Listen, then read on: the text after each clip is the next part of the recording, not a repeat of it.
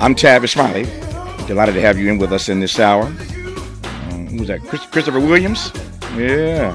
If I'm dreaming, just let me sleep. Don't wake me up till my dream is complete. In this hour, a conversation about being punished for dreaming. Being punished for dreaming. How school reform harms black children and how we heal.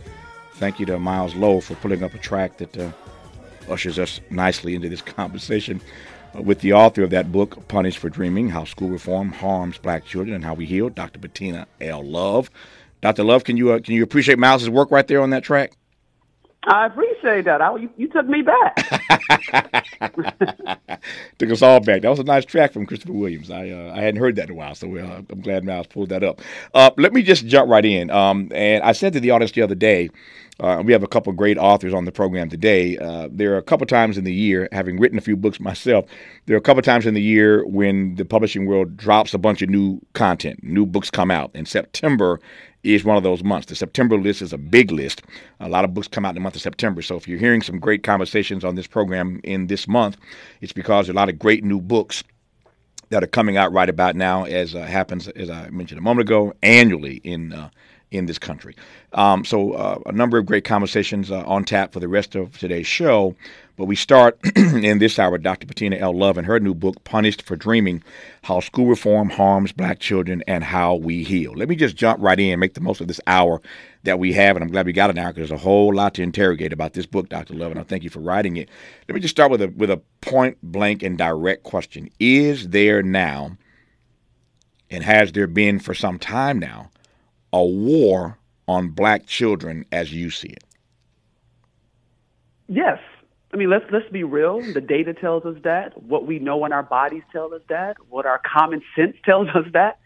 Yes, there's a war on black children in this country. There's a war on black people in this country. So why wouldn't there be a war on black people on, on black children? Mm-hmm. But I think we don't think our schools would do that, right? Mm-hmm. We think our schools are places of justice, our places are places of love, and they are. I know many teachers, I know many schools who are wonderful and great and loving and kind places, but our systems and our policies and our reforms make schools anti-black. And this book really wants to interrogate how educational policies that are supposed to be benevolent and benign and supposed to pull people up are actually punishing our children uh, for the for being black and being young. Mm. Dr. Bettina L. Love is the William F. Russell Professor at Teachers College at Columbia University. Uh, and so uh, she knows what she speaks of, and she uh, writes a book called Punished for Dreaming. Uh, let me just, uh, we'll, we'll, we'll, go here first. Uh, unpack for me the genesis, if you will, of this war, specifically on black children by our schools. So there's a few places, there's a few entry points I think we mm-hmm. should start. The first entry point, I think, is we should start with integration, Brown versus the Board of Education. So 1954 is this landmark case that we are going to integrate, desegregate schools. Mm-hmm. And the backlash of Brown is something I don't think we have ever even wrestled with as black people or as a democracy in this country what happened after Brown. Mm. So we have to first go before Brown. Before Brown, we had an extraordinary, fascinating, amazing black educators who were highly credentialed, highly qualified. And we have research by Linda Tillman that tells us about almost 89,000 black teachers were teaching up to 2 million children in the South, particularly all around. Then we also know that in the South, between 30 to 50 percent of teachers in the segregated South in the 30s and 50s were black teachers. So black teachers were doing amazing work. Yes, they had less resources. Yes, they had less money. Yes, their school buildings weren't brand new and shiny, but they taught excellence, baby. We're talking about teaching students to their highest potential, as Vanessa Siddle Walker would say.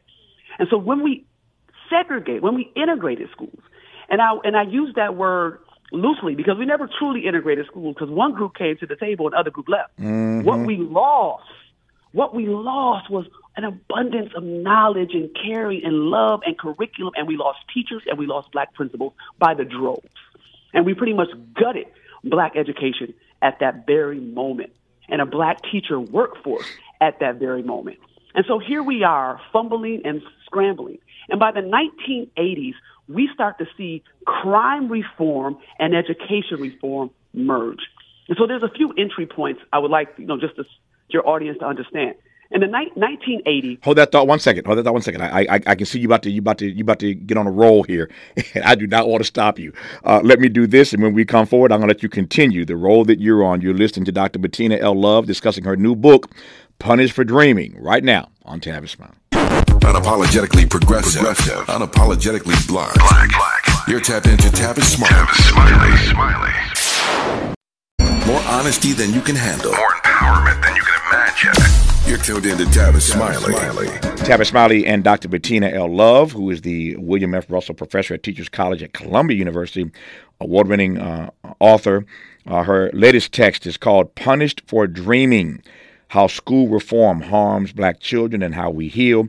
Uh, moments ago, I asked her uh, to give me a bit more of the genesis of this war on black children uh, by our schools. Uh, she said earlier, in case you've just tuned in, that black folk writ large are, have been uh, have been under attack uh, from day one. So there's always been a war on black people, and if you can't, if there's a war on black people, then clearly there's a war on black children.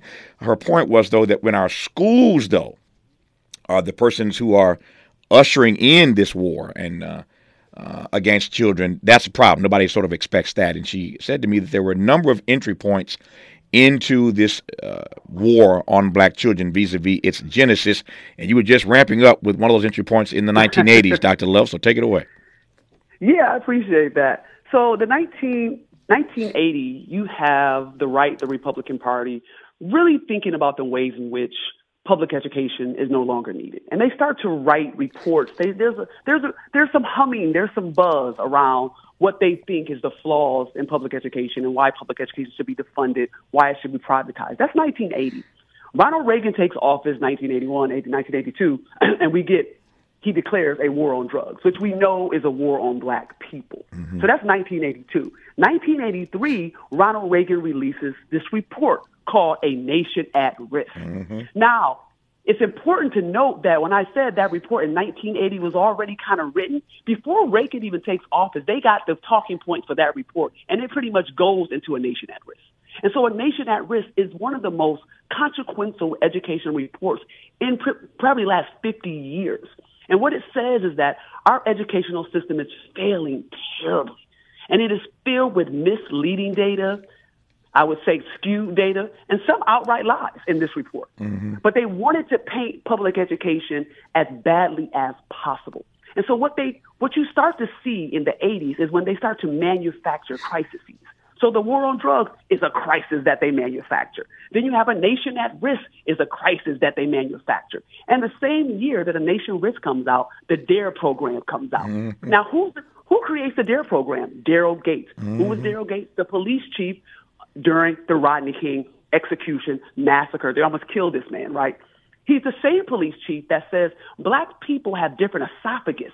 So you can put them in the chokehold. It's okay. He's the man that creates the DARE program that goes nationally into schools to tell children there's good folks and there's bad folks, and those bad folks should be arrested. Not only that, I want you to snitch on your parents. so this becomes where we start to see the merging of crime reform and, and education reform merge. The next year, 1984, Reagan puts out another report called Chaos in the Classroom, where he's trying to argue that these kids are out of control. Again, misleading data, data that is actually coming from the 70s. And teachers are saying that's not really happening right now. But that is it's a far gone conclusion. And in the back of all of this, you have the start 80s and 90s of uh, super predators, were called thugs, mm-hmm. crack babies. And you start to see how education reform and crime reform merge to dispose of black children. The language is there. The crime reform policies are there. And they start to ooze in and sink into educational policies. So now we have schools that have zero tolerance. Mm-hmm. How do you have mm-hmm. zero tolerance for children? Exactly. These are children. Mm-hmm. Children are supposed to have more tolerance than anybody because they just got here. Mm. How do you start to have schools that have no excuses? I'm a child. And so we start to see what happens when people pretty much disregard a generation of children. And here we are, right? I'm 44 years old.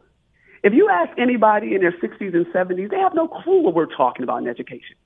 Like they have no clue about policing schools and charter schools and vouchers and high stakes standardized testing, race to the top, Uh, you have No Child Left Behind, Teach for America, massive student loan debt. These things are since the last 40 years, Reagan and on. And what I argue in the book, I want to be very clear that each president since Reagan has had an educational agenda that has been anti-black in particular ways.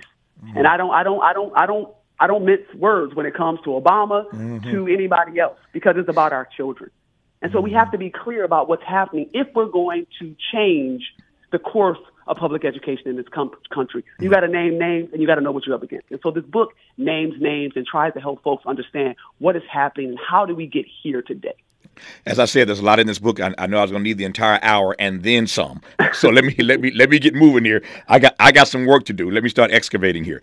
Um, what you've already said. Let me start with this, and I'm going to run through a list of questions that uh, that are popping into my head just based on again what you've already laid out for us. Let me go back uh, uh, uh back a ways first. Um, when you said um, earlier that uh, after Brown v. Board, we never really truly integrated schools. I mean, I think uh, I think this is a smart audience.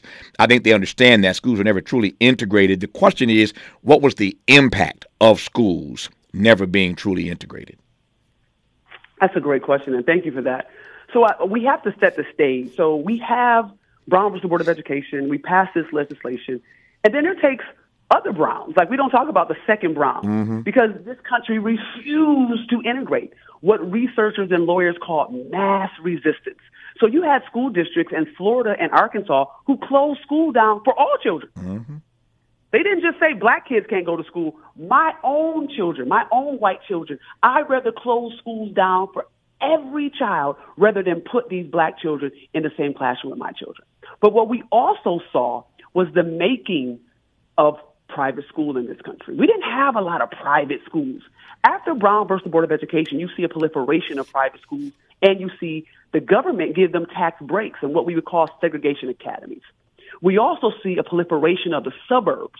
Before Brown versus Board of Education, we didn't have suburbs were there, but they weren't huge what they have now. But we had suburbs. Now, what's important to say is that where did they get the money to build those roads? Where did they get the money to create those suburbs? They took them from the city. So now you have black folks who are told, hey, integrate schools. And then the white folks, they leave and take their resources, take their property values, mm-hmm. take tax money and tax dollars. And so here we are scrambling, talking about integration, and they have left. So I'm from Rochester, New York, born and raised, mm-hmm. proud upstate New Yorker. And the city that I grew up in is 50% white. Currently, right now, 50% white. But New, but Rochester's public schools, 10% white. That is what we mean by the hyper mm-hmm. segregation. What folks out of UCLA call uh, apartheid schools. Mm-hmm. Because you took the resources with you. You took the resources. You denied us to have black teachers. So now we have inexperienced teachers teaching our children. We have programs like Teach for America that say, hey, you can you can be a teacher. You can be a teacher. Just you got a college degree. You don't really need experience to teach with these kids. Come on, you can be a teacher. Mm-hmm. We have educational entrepreneurs who make money, big money, off of unproven experiments on black children in school every single day. When I say experiments, I'm saying curriculum that they don't understand, that has never been proven or tested research that they have never been proven or tested. Where do they try this stuff out? On our children. Yeah. So we are seeing and watching the impact of Brown play out. And what I say in the book is that we are in the revenge because black folks did what was right for democracy. Mm-hmm. At that moment in time, for this country to call itself a democracy, it had to integrate schools. That's why the that's why the decision in the Supreme Court was unanimous. Mm-hmm. It had to. It was a testament that we were actually a democracy. How you gonna go around the world telling the world what to do when you got segregated schools? Mm-hmm. And so at that time, this was political to integrate schools, and black folks were punished for the very idea that we would believe in integration. Yeah. Let me ask you um, again. Too much running through my head here. Uh, um, let me move. let me move a little more swiftly here. Um, here's the first question: Whether or not, not whether or not, uh, but why? That may be a better phraseology. Why? Why rather than whether? Um, we have never recovered from the mass exodus of black educators. That's a great question. So after Brown versus the Board of Education, you see policies change.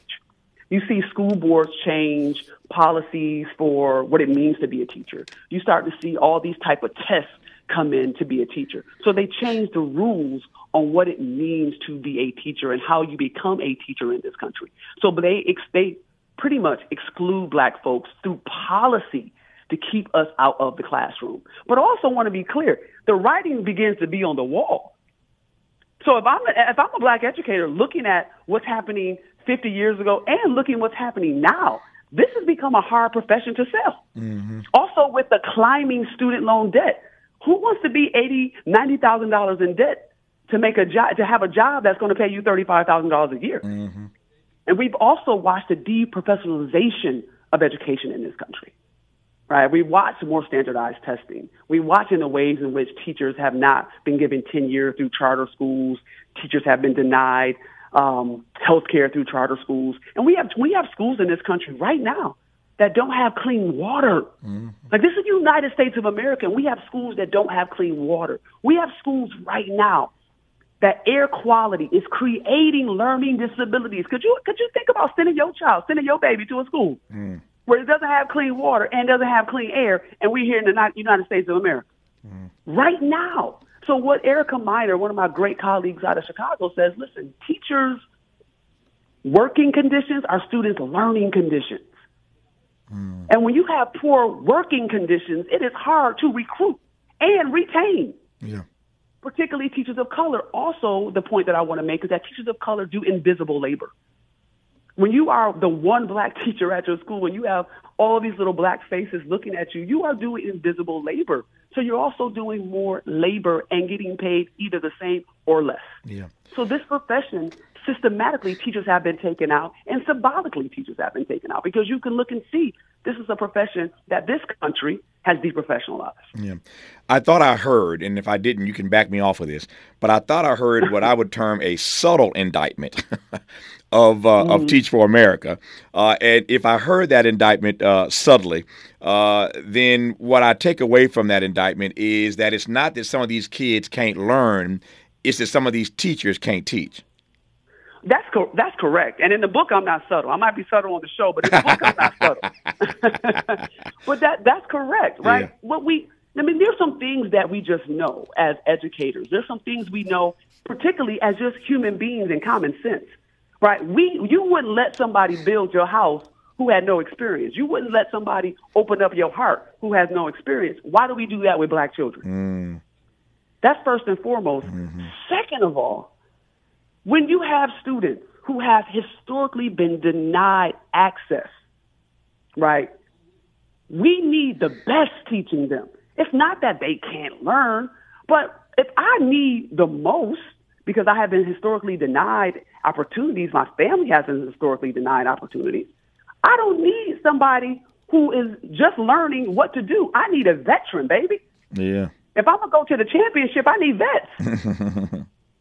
And so right now, what you have in many cities who have students who have the most needs, you have novice, at times, you know, unseasoned teachers teaching them. And what we know that works is that you have small classrooms. Yeah. Right. I'm sure you've heard, I'm sure you probably mm-hmm. reported on schools with 35, 40, like just, just common sense. Yep. Nobody, nobody can teach. I don't care who you are. 45, 40, first graders. It's not going to work. Yeah. And then you want, and then you're going to give somebody who's been in the classroom for a year. Mm-hmm. We have to be thinking if these are the students who need the most, then they deserve the best. Yeah. They deserve the best teachers, the best working conditions, the best curriculum. If we are truly about the work of justice. Yeah, I've got two minutes left here. We'll continue on the other side. Let me just uh, get you started on this, and we'll again uh, come forward with it. Um, you had a, a pretty uh, damning indictment, as you should have, of, of Ronald Reagan and what happened in his era with that nation at risk and classrooms and chaos, et cetera, et cetera.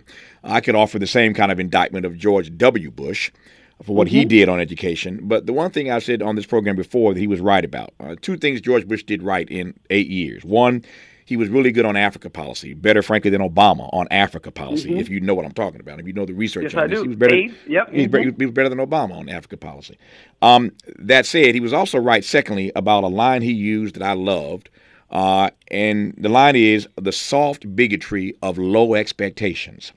That that's what black children, I think, are up against every day. The soft bigotry of low expectations. I could argue him on the word soft, but the but, but, but whatever word you replace soft with, there is a kind of bigotry of low expectations when it comes to black kids. I think he was right about that. Uh, do you think he was right about that statement? Yes, but we're gonna have to go a little bit further on George. But I do think he was right about that statement. But if I could add something to that statement really Sure, quickly, sure. a researcher called her name is Leslie Stewart, and she says it best, in my opinion. She Mm-hmm. says that this country believes that without white intervention, black lives are disposable and black lives are tragic. Mm-hmm. And I think that's really it because yes, the soft hand of bigotry, but he doesn't say who's doing that bigotry. Got you. Yeah. No, that that's a powerful point, and I, I where I thought you were going with that because these two things can certainly be linked. this notion that that that you know, without white intervention, black lives don't really matter. Um, that's also, I think, an indictment of Teach for America. And again, I don't want to just I don't want to just use a broad brush with them, but I know too many white folk, too many good white folk, who've gone into that program out of some some some feeling that they're gonna save these black babies, right? Eh, am I making sense to you? Yes, I mean, like I said, they think our lives are tragic without them. Yeah. And so when you walk into a classroom and you don't know our history, you don't know what we have done. Yeah. If you don't know that, listen, there was no public education in the South without black folks. Du Bois says this in Reconstruction. Yeah. Right? They weren't even interested in educating their children. It was us who said, no, all children should have a free public education, particularly in the South. We did that. Yeah. So when you walk into the classroom and don't know you educated because of us, then you think less. The book is called Punished for Dreaming How School Reform Harms Black Children and How We Heal. Uh, a great deal more to uh, unpack regarding this text when we come forward. I want to come right to this question. Um, and she teed this up earlier. Dr. Bettina L. Love, the author of that book, did, our guest in this hour. Um, we always talk in this country about defunding education. But when you say defund the cops, defund the police, all hell breaks loose. Why is that? Why, why, why are we okay with defunding education but not defunding police? I'm not suggesting that the latter i- i- is the, is the appropriate response. I'm just asking a question. We will talk about defunding education, but not defunding law enforcement. You're listening to Tavis Smile. This is getting good. Yeah, man. Tavis Smiley. Smiley continues when we come forward. forward. Helping to Helping make to you make you the most knowledgeable person in your circle of friends. This is Tavis Smiley. Dr. Bettina L. Love is the William F. Russell Professor at Teachers College in Columbia University. Her new book is titled Punished for Dreaming How School Reform Harms Black Children and How We Heal. We'll get to the healing part, I promise you, between now and the time this conversation wraps. There is some healing that she recommends that we can engage. Um, but I, I want to come right to this question again that uh, I posed moments ago that I want to get your response to about why it is that we are so comfortable uh, my word, not yours, having a conversation um, perennially in this country, as it were, about defunding education. Certainly, where black children are concerned, we will we will we will jump quickly into a conversation about defunding education. But you say defund the police, then uh, is what happens, right? So, what what what? Uh, address that frame for me, if you will, that dichotomy. Yeah, thank you for that question. I think the the first thing goes back to what we believe is failing in our society.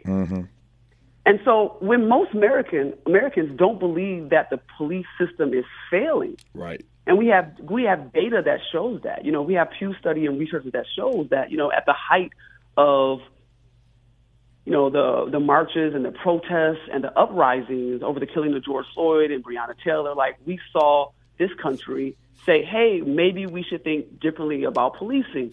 And then we have data that shows maybe six months, a year later, many folks are like, we good now. It's like, well, well we didn't really do anything. and so what happens is that when you don't believe that this institution needs is in a crisis, then you don't want to defund it because you believe that it's working the way it was designed to work. And I think that's what many Americans believe when it comes to policing is that we need police in this particular type of way. And this entity, this public service is working for everybody. Now you take something like education and people say, well, why do we need to fund that? It's not even working. It's not even good. Our, mm-hmm. our, we're not getting what we want. But then in the same breath, when you ask most parents, do you like your kid's school? Yeah, I do. So it's always about this idea that, you know, when it comes to education, it is something that is in crisis, is it something that can't be trusted. And you're seeing right now the notion that teachers can't be trusted. They're teaching these things, but we don't want our children to know with no evidence, with no data. But when you can create public chaos and public worry and public angst around a particular institution, then it's easy to say, well, we should defund it. Yeah. It's not working the way it was supposed to work. And so we, we can talk about education and defunding education because we have had decades of people under making education out to be something that it isn't for an opportunity to underfund it. Yeah. What's your critique, uh, Dr. Love, of the private interests that have infiltrated our education system? Well, I want to be very clear to your listeners is that this we are allowing a very small group of people to change the course of public education in this country. This is not widespread. This is not happening. I mean, like we are allowing some rich, organized folks, some parents that got a lot of time on their hands mm-hmm. to change the course of public, public education in this country. And what we're watching is governors and state representatives and school boards push this stuff through with no data. They can't give us any examples. And if they do have one example, one example is not how you change a whole course. Because what you just said, if it was about one example, we would have changed policing a long time ago. Mm-hmm. So it's it's not it, we we are allowing a small group of people who are very organized and very well funded, uh, who want to pretend like they're grassroots, but they're nothing of grassroots to change the very course of education. But why are they doing this? They're doing this again to create chaos because at the end of the day, the goal is to privatize education, and you can't privatize a public good unless you can unless you can explain to the public why that public good is no longer working. So this is a long, long game that they're playing. Yeah. It may seem new, but they have been they have been working on this thing for a very long time. And what I would say to your listeners is put what's happening in education in conversation and what's happening around the United States. So we saw just the last Supreme Court setting, right?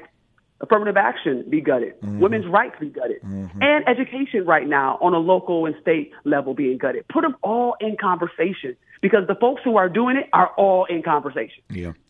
Um, a couple of things I want to probe right quick here now. Um, I want to come to local school districts. You mentioned local education. Uh, uh, Tip O'Neill famously said all politics is local. We'll come to local school boards in a moment and conservatives who are spending all their time. We're talking about Joe Biden and Donald Trump. They talk about school board elections because they know exactly right. what their agenda is. We'll come to that That's in a right. moment. We'll come to that in a moment here. But since you mentioned earlier, I don't want this hour to end uh, with people thinking that you just shanked Barack Obama and didn't explain what your critique was. Uh, we don't want to shank the former president. So uh, I, I, I, will say to you up front uh, that I had any number of arguments back in the day with Arne Duncan. We went at it a few times, Arne Duncan and I mm-hmm. did, when he was education secretary under Barack Obama, Barack Obama's friend. They played basketball together all the time. Uh, but Arne Duncan and I had some, some tete-a-tetes back in the day. But give me your critique of the Obama administration uh, and your point earlier that no president, frankly, uh, has done anything good, or what they should at least, for black children uh, in their presidency. Yes, you know, I think I think Barack Obama had good intentions. Mm-hmm. But good intentions don't necessarily always get impact. And so you bring up a very crucial name. It's Arne Duncan. Arne Duncan had no real success in Chicago. Many people who are in the education sector, we did not want someone like Arne Duncan. But what happened when you brought Arne Duncan in is that you not only brought him, but you brought a lot of cronyism in. So if anybody who was watching education at that time, and particularly the Department of Education at that time, they will tell you that Obama's Department of Education nickname was the Duncan Gates Rhee mm-hmm. Department of Education. Mm-hmm. So it was Arne Duncan running things, Bill Gates running things, Michelle Rhee out there doing all her unbelievable craziness and stunts in education. And then you have folks like Bill Gates who were coming up with the Common Core, where we mm-hmm. don't know mm-hmm. where that is now. You had merit pay. Now, let's stop at merit pay. Obama had a, a huge number of cheating scandals during his administration because of merit pay. One of the biggest cheating scandals in Atlanta, Georgia, where teachers, black teachers in Atlanta, Georgia, went to prison, That's went right. to jail. That's right. They sent black teachers to jail under his administration. He did nothing about it. Now, some of those teachers did cheat. I'm not going to sit here and lie. But do you think going to jail should be the what you pay for changing some test scores? And then there were some teachers who were completely innocent, like Shani Robinson, who I talk about in the book, who has had her life turned upside down, suffering from PSD because she been she's been out on bail for almost ten years. At any day she can go back. And so teachers were put in jail around the country for doing what we now know, what we think allegedly Michelle Rhee did. But she was never indicted, never talked about. And so these were the policies under Barack Obama. Also, race to the top. How you going to race to the top with one leg tied behind your back? Mm. Never addressing true inequality.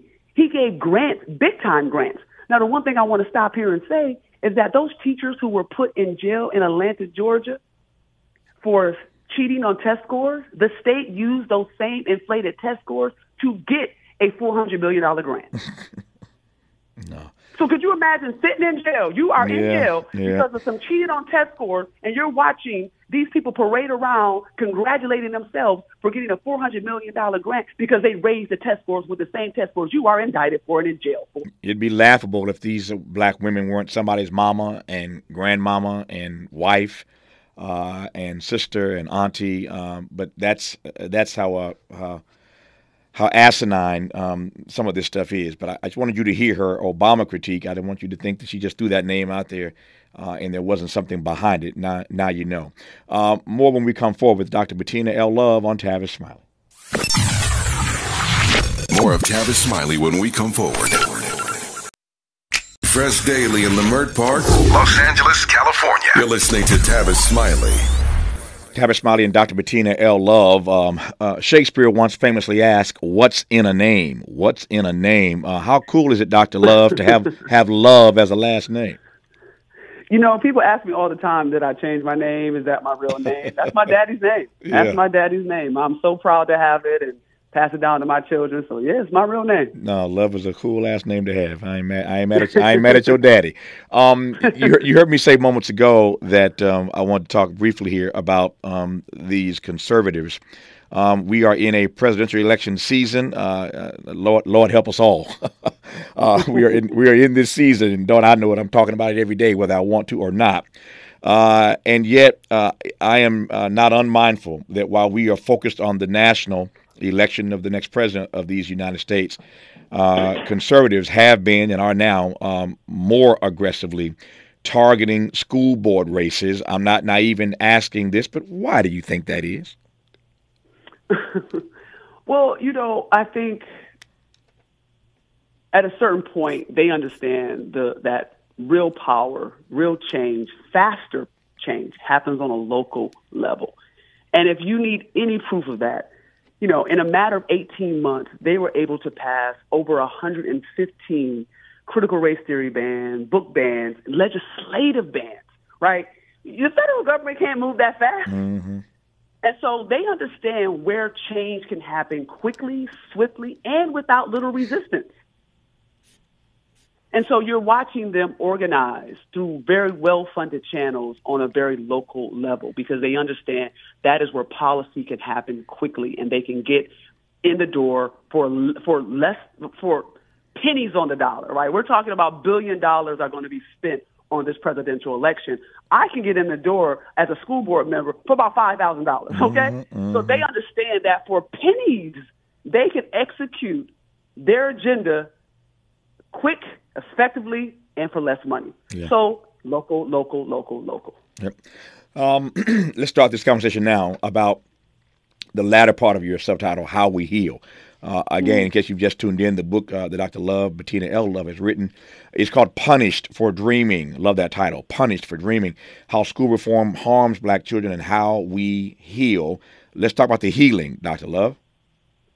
Yeah, so you know, I, I wanted to be bold in this book. I think we need something, we need bold solutions for for these unbelievable times.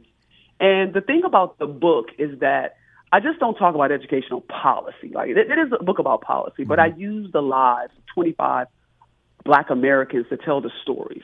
So in between the policy conversations are stories of real people, mm-hmm. and we see the harm that educational policy played out in their life. And if you believe and if you understand and if you're rocking with me through like 11 chapters that these things are harmful, then you have to be thinking to yourself, what is repair?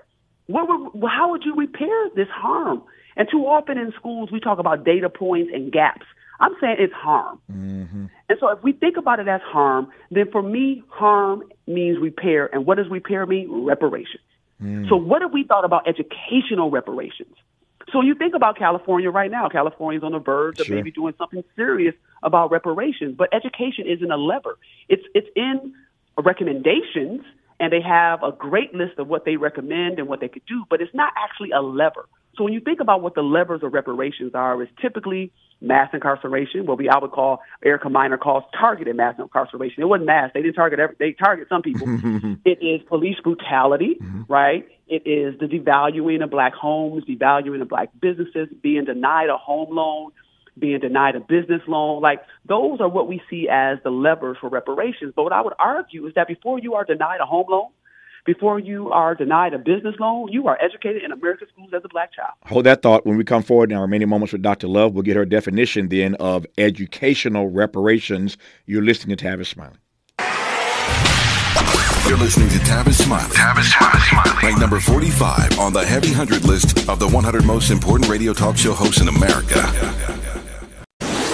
Let's get back to more of this rich dialogue with Tavis Smiley. I got about four minutes left here, Dr. Love. Uh, take it away on uh, defining educational reparations as you write about in your book, Punished for Dreaming. Yeah, thank you so much for this opportunity. I'm really grateful. I would just say, you know, when it comes to reparations, we have to look at the harm that's being done and not to just see it as a data point, see it as, oh, that's terrible, to see it as harm and repair. And I'll just give your audience one data set. In 2010, there were 100,000 black students who qualified for AP classes. They qualified. They had the test scores, they had the, the grades, and either they were not recommended or they didn't have that they didn't have AP at their school. Mm-hmm. Now those 100,000 students will go off to college and pay more in their student. They will pay more in student loans because they don't have they're not able to transfer those credits in. That's reparation. Mm-hmm when, in, in New York City, you can suspend a child 120 days. 100, it's only 180 days in a school year. now, when you suspend a child, everybody gets paid. When you suspend a child, you don't send them home with a computer, a teacher, a tutor, food, supplies. What if we suspend a child? You have to give a check. You think they'll suspend black children the way they suspend black children? We have to see these things as, and I want to say this, when you don't graduate, when you are pushed out of public education, when you don't graduate, that impacts your overall life earnings, the potential of your overall life learning. And when we know, when you have a black teacher in the classroom, as a young black boy in grades first through third, when you have a black teacher in the classroom, the likelihood that you will graduate increases by 32 to 39 percent. Wow. So not having black teachers in the classroom, that is economically transforming your life. These mm. should be levers of reparations, not just banking, not just the wealth gap, but it's education because education is the hallmark of democracy. And if black folks are not able to be a part of democracy through education, that is reparation. Out of time here, basically. Um, I, have heard a number of people over, over a number of years um, doing what I do in the media who have threatened uh, to start an aggressive Saturday school program across the country. I've not seen mm-hmm. it as mm-hmm. yet. What do you make of that idea, though? What I would say to this to anybody is that black folks have always educated their babies. Mm-hmm. Always. New, newly freed slaves, while we were enslaved, you ne- we have never stopped educating our children. And so if it's a Saturday school, if it's after school, if it's at the church in the basement, we don't educate our babies. Mm. So they can ban what they want to ban. But we have never once stopped putting education as a lever for liberation in our lives. And so we will always do what we have to do. In the 30 seconds I have left, what do you make of the fact? Uh, again, we're in a political campaign season, so we'll get some we'll get some rumblings about this, a little talk around the edges. But why is there uh, a little national conversation about a structural overhaul of our school systems? I, they're not interested. Yeah. And we have to be very clear. They're not interested. And I really think there's so many issues going on in our society right now, from climate change to we're seeing everybody striking. Yeah. We have and we have a president that's like a vice president. I mean, a former president with 91 indictments. There's a lot going mm-hmm. on right now, and so education is working for those who are in power. Yeah. And so they have no need to change what is happening. And many of them are profiting off of the failure of black children because mm-hmm. it's by design. There, there's a war on black children, uh, no, no question about it. According to Dr. Bettina L. Love, her new book is called "Punished for Dreaming: How School Reform Harms Black Children and How We Heal." What a spirited and insightful conversation, Dr. Love. Uh, I, I, love that last name, and I love this conversation. I appreciate. You for, thank you for your time. Oh, thank you for having me on. I really appreciate it. A great honor to have you.